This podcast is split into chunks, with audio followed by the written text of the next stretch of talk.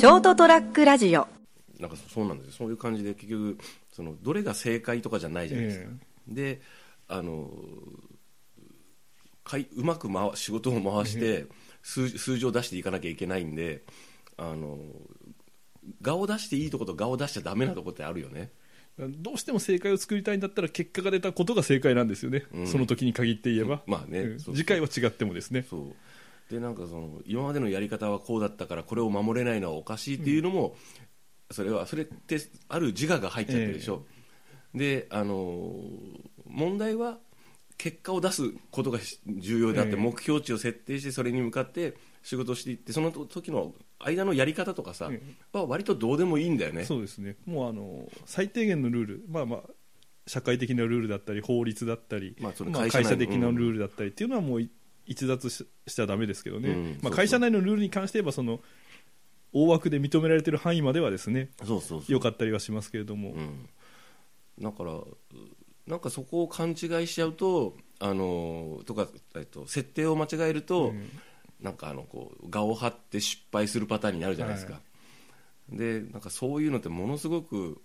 溢れてるなと思って流動性がないところって特にそういうのが大きいもんねあの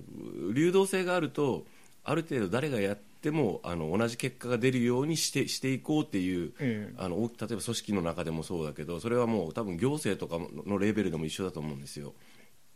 だからあのその例えばその責任者的な人がいてね責任者が変わったとしたらそれは組織のある程度のなんだろうあの雰囲気が変わるじゃないですか、はいはいはい。とかあの細かいあここは前はあのき気をつけなきゃいけなかったけど今度は割とここは良くてこっちはダメなんだとかさ、ええそういうのが変わっていくじゃないですか。だからそれでも最終的に結果はだ結果が出ればいいっていはいうはい。のがなんか、うんなんとなく理解できない人が仕事してると多いなと思ったりするもんね。ね。人が変わってその物の置き場が変わることはあってもその会社のルールは変わらないわけですからね。だからその変わったものに対するこう対応っていうのがやっぱ求められるんだけれども、うん。なかなかこまあねなんかえだって今までこうだったもんって、うん。意固地になっちゃってね、ええ。だからそれはいいんだよ、どどっちでもいいよそんなのっていう、なんかねそこはふすごく難しいなと思ってる成田やデリリウム成田と、う久しぶりにフルネームを名乗る漏れそうじゃん三池でございます。はい、よろしくお願いします。よろしくお願いします。もう12月10日ですね。そうですね、まあ、世間はあのクリスマスムはい。ードに包まれてこうるのかな？まああの業種によってはですねもうあの先月ぐらいからクリスマスな雰囲気でこうそうですね。もうなんか街はなんかずっとクリスマスですよ。そうですね。あの私サンタのコスプレが大好きですね。やる方じゃなくて見る方ですねもちろん。可愛い女性が。あのサンタのコスプレ。いいもんね。はい、ちょっとあのミニスカ的なサンタのコスプレでこう来ちゃうとですね、もう3割増しぐらいかな。なんかおっちゃん買っちゃうよっていう感じ。まあ買わないけどな まあいいんですけど冒頭で話してたのはですねそのルールとかがあったりしてコンプライアンスまあねいろんなものがあるじゃないですか。法律とかもそうだけど、はいはい。そのなんですかね守ることが目的になっちゃダメなんだよねっていう話をちょっとそその前にしててであと顔を出していいいいって言って変でいい悪いじゃないんだけどその顔を出すした方がうまくいく時といかない時があるよってで出し方が出すポイントとかタイミングがあるよねっていうのって結構大きくてそれに派生してですね思うのがちょっといつも悩んでる悩むというかこれどうなんだろうと思うのがあの例えば食材を扱うようなお店ってやっぱあるじゃないですか、はいはい。まあ、そのレストランと飲食店でもいいしそれこそ、えっと、小売り小売店？いろんな形態のお店がありますけどその中でえー例えば食材を廃棄しますよね。はい。ルールがあって。この間あったのがコンビニに行って俺セブンイレブンなんですけど、はい揚げ物のフライヤーのほらウォーマーがあるじゃないですか。はいはいはいね、いろんな唐揚げとかハムカツとかいろいろ置いてあって。で結構俺深夜に行ったんですよその日、結構夜中行って。すいませんあのこの手羽先ちょっとお腹もう家帰っても作るの面倒くせえと、はいはいはい。もうちょっと食べて寝ちゃおうと思って。すいませんこのハムカツとって注文しようとしたら、えすいませんって。こちらもうあの販売できませんって言われて。いやいやあるじゃんっつったら すいませんこれはもうあの時間が過ぎたんで、はいはい。売れないんですよ。って言われてじゃあ置いとくなよと思ったけど。まあまあまあ第第一の僕はそこですよね。ちょっと下げろやと思って。でもこれ結構なんかね他の人も言ってたけど、えなんかそういう場面が、まあ、タイミングもあるんだろうね、はい。もう今下げようと思ってたとか、今時間が過ぎたとかあるかもしれないけど、であのマニュアルがきちっとしてるからそれをまあ販売できませんと、はい。申し訳ありません。それはまあ言わないよ。はいもちろんそこで例えば「いやいいじゃねえか」と「俺がもう自己責任で買って食うから、あの売ってくれよ」と「食いたいんだよ俺これを」って。言っても多分その場合多分なんかいろいろあってそうなったと思うルールが、はいその時間過ぎて売っちゃって、そしたらなんかもし万が一、えお客さんからあのお客側が訴えた場合は、まあ、負ける可能性があるとかですね。あそうそうそう。なんか安全のためにね、えそうしてるんだろうけど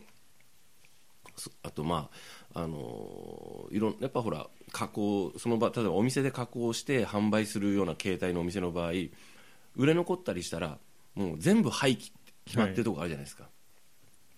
そのまあ、生鮮品にしてもそうなんだけど賞味期限過ぎたらもうそのちょその売る努力をした上で余ったらもう廃棄しなさいとか、はいはい。であの昔だったら多分そのしれっと従業員とかスタッフが美味しくいただいたりし,、はいはい。たこともあったと思うんですけど今割とかんもうテクノロジーとルールのかもう厳密化でもう確実にそれちゃんと廃棄したりしないとバレるシステムにもなってるじゃないですか。そんな感じになってるとこもちろん、まあ、とは言いながらかいくぐる術はあるんだろうけど、でも基本的にやっちゃだめですよと、それが発覚した場合は責任問題になりますよってことになってるでしょ、それがねいいのか悪いのかいまだに僕ジャッジできないんですけどね。そうですね、まあ、あのハウスルールっていう言葉があるぐらいですから、うん。その同一のチェーン店の中でも、まあ、さっき出たセブンイレブンとかうん。コンビニ大手の各社さんとかですね、うん。まあ、ファストフードのええ。いいろんなところでもそうだけど、まあ、それなりにそのハウスルールがあってうん。これはまあよくはないけど見なかったことにするよみたいな感じのことはある程度行われてると思うんですよね、うん。ただそれをいいか悪いかの白黒をつけてしまうとやっぱりあの生きにくい世の中になるんじゃないかなと思いつつも、うん。そこに遭遇した人からするとうん。白黒つけといてくれよって話になると思うんですよね。あでもルールがあって、ええ。マニュアルがあってそれに沿ってちゃんと運用しましょうよってことでしょ、そこをなんかさじ加減残しておくのはどうだろうってことですよね。そうそうそうですね。あのーさじ加減される方からするとあった方がいいんですけどさじ加減をしないといけない方からするとない方がいいんですよね。あーなんかだってさじ加減で OK 出して、ええ。ありがとうございますって言われたけど後に判明して、お前ルールを破ったからクビなって、いうこと可能性もあるわけだよそうねなんですよね。その辺のですね、ええ。寛容不寛容ってあるじゃないですか、えあと、まあ、そのいわさっき今出たさじ加減の問題とかあとでもそあと実際にその、ね、あの利益を得てしまったとか、えでそれは泥棒になるとかいろいろあるじゃないですか。犯罪になるよって。でもちろんルールは守られた方がいいし、不幸な人は出ない方がいいと思うんですよね。あのでだしそのただスムーズに運用された方がいい。だけどもったいないなって。という部分もあるじゃないですか、まあえであのー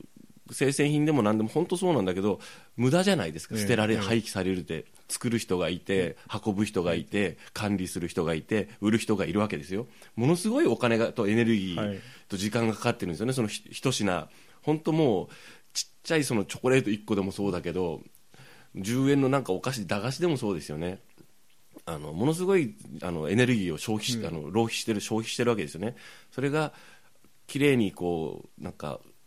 誰またそれを必要としている人の手に渡ってなんかこうあの役に立たないのがもったいないと思っちゃうじゃないですか、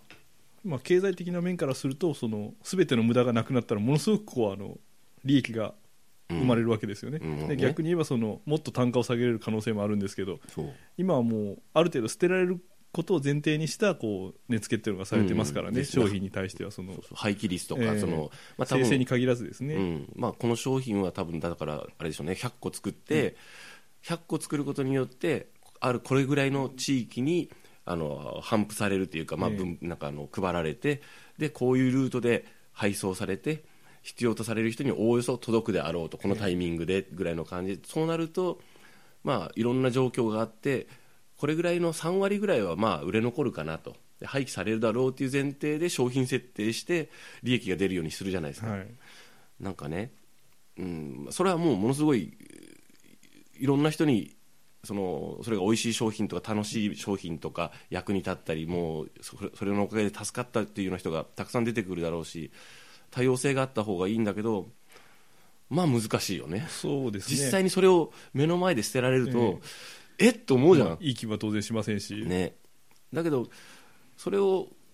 えっとね結局そうなると選択肢って結構2つしかなくなるんですよね。ある程度不便だけど我慢する、はい、もうとものすごく豊かな状況を享受して、す捨てられたり廃棄されたりするロスを良しとする。負担するかですよね、うん、でなんかねあのそこってどっちがいいんだろうっていつも思いながらね。まああの喋ってる私たちもそうだし聞いてる方々も全ての人は消費者になるわけですから、うん。消費者目線でいくとこうあの安かったりとかいいものがっていうのは当然なるんですけども、うん。でもその考えがやっぱり今のこうあのうん。価格帯を生み出してるっていうのもやっぱ気づかないとですね、そうん。システムとかですね。とプラスその価格帯でそれが目の前にあるためにいろんなブラックなことが行われてるとか あの無理を強要されされてる人がいたりす,、するのも事実でしょ、はい。それは日本国内だけでもそうだし働いてお互いにねあの自分が売る立場の時も自分が買う立場の時もあるだろうけどそういうのが便利なサービスって必ず親っていうところがあるはずだからそうですね。あのまあ犠牲とまでは言いませんけど誰かの負担の上に成り立ってることが多いですからね、そうそれは例えば原料原材料や包装紙とかを作る、その材料はどこからその値段で仕入れられて加工されてるのかなっていうのを考えたら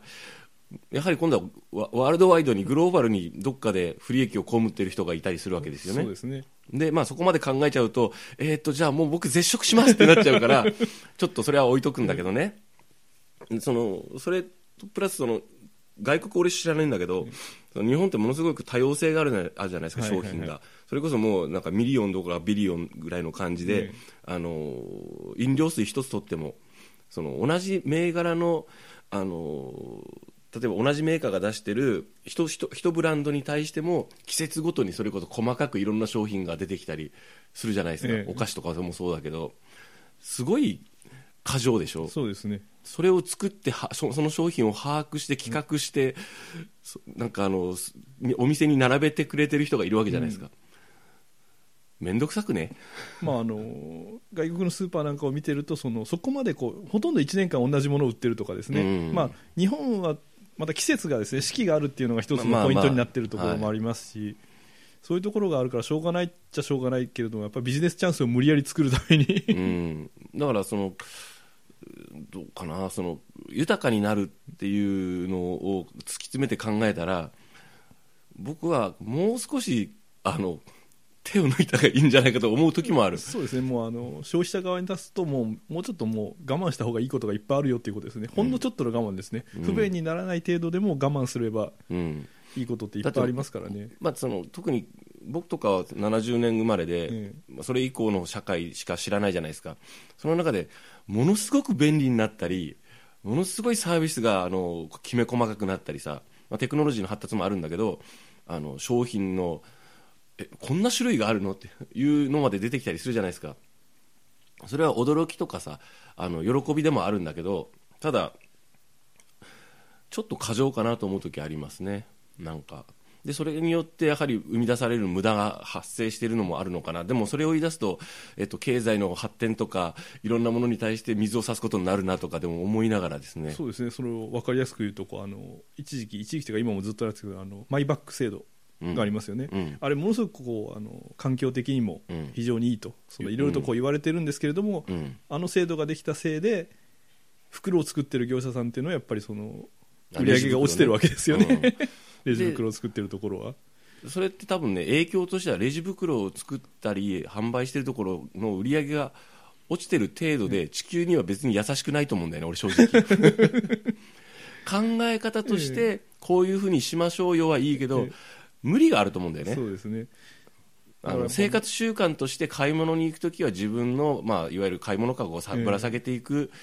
のが、ので十分だった頃と違うじゃん、ええ。今、もう消費形態も生活パターンとか、あの社会の制度とかも。だから、あのそこに関してはね、あれ言い出したやつはちょっと、ちょっと、ちょっと出てこいって言いたいもんね。うん、まあ、あの全ての事柄に関しては新たにこう問題が発生するようにできてますから、うん。一つ新しいシステムを導入したらうん、どこかで問題が別の問題が発生するわけですからね、うん。あのマイバッグにしてもその、まあ、そのレジ袋を作ってるメーカーさんがちょっと苦しくなったとか、うん。そういうだけじゃなくてやっぱり店内でのまあ万引き行為とか、うん。そういうこともあるみたいですし、あのですねあのだったらですよやんわりレジバッグレジ袋を,、なんかなるべくやめてマイバッグ的なものを促進するっていうなら、えもうもっと極端にあのほ法制度化してねあのレジ袋禁止って。もう無理ダメですあれって。っていう手を打つためにちょっとずつあの前振りをしていってよ、えあのそういうものを受けたもうそういうものがない前提で買い物をするような社あの消費社会にしてせ設定にしないとダメでしょ。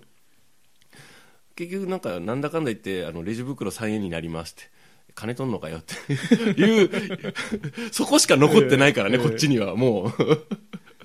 だからあれがさもうせもう3円とかさ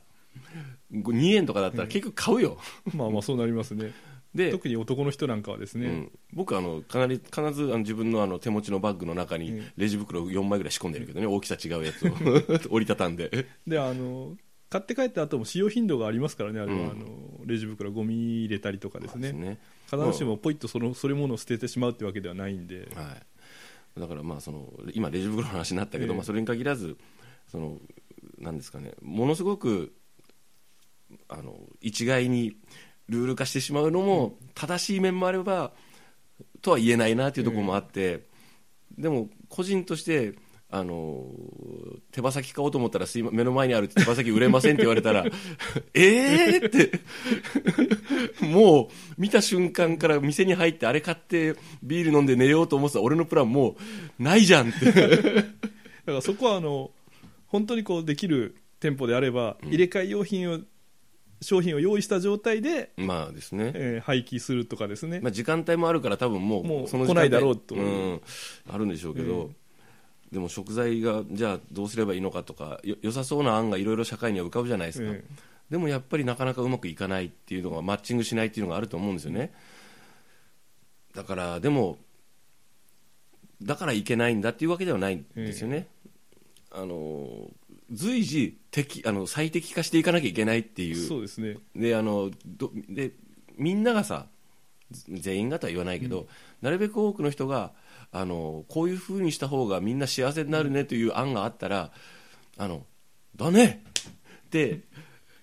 乗った方がいいよなと思ってですね。結論としてはこうあの皆さんもうちょっと広く豊かな心を持ちましょうとまずは。そう。寛容になったなることも必要かなと。そうですね、ええ。あの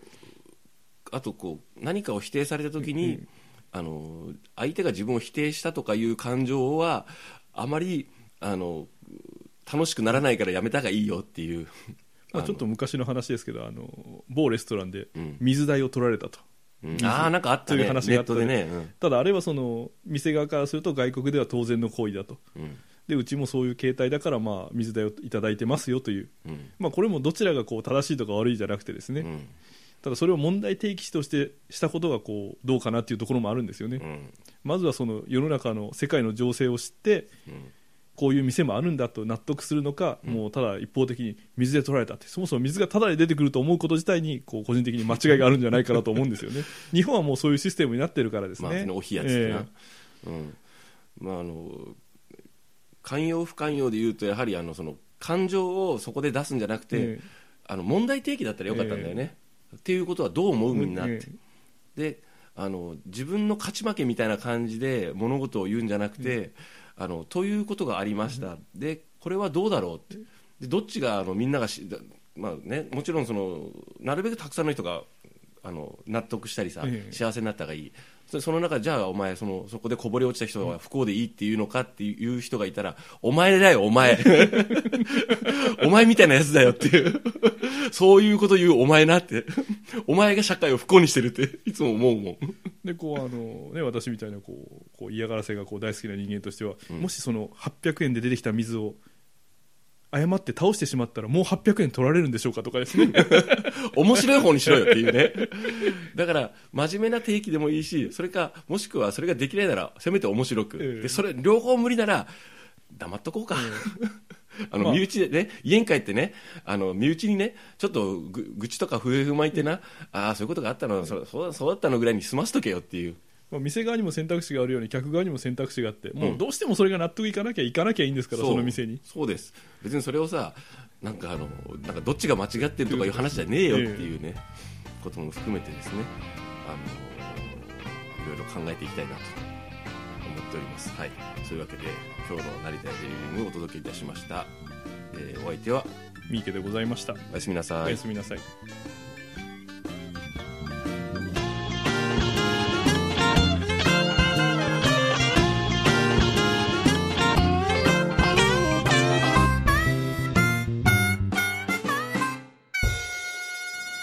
ST-radio.com ショートトラックラジオ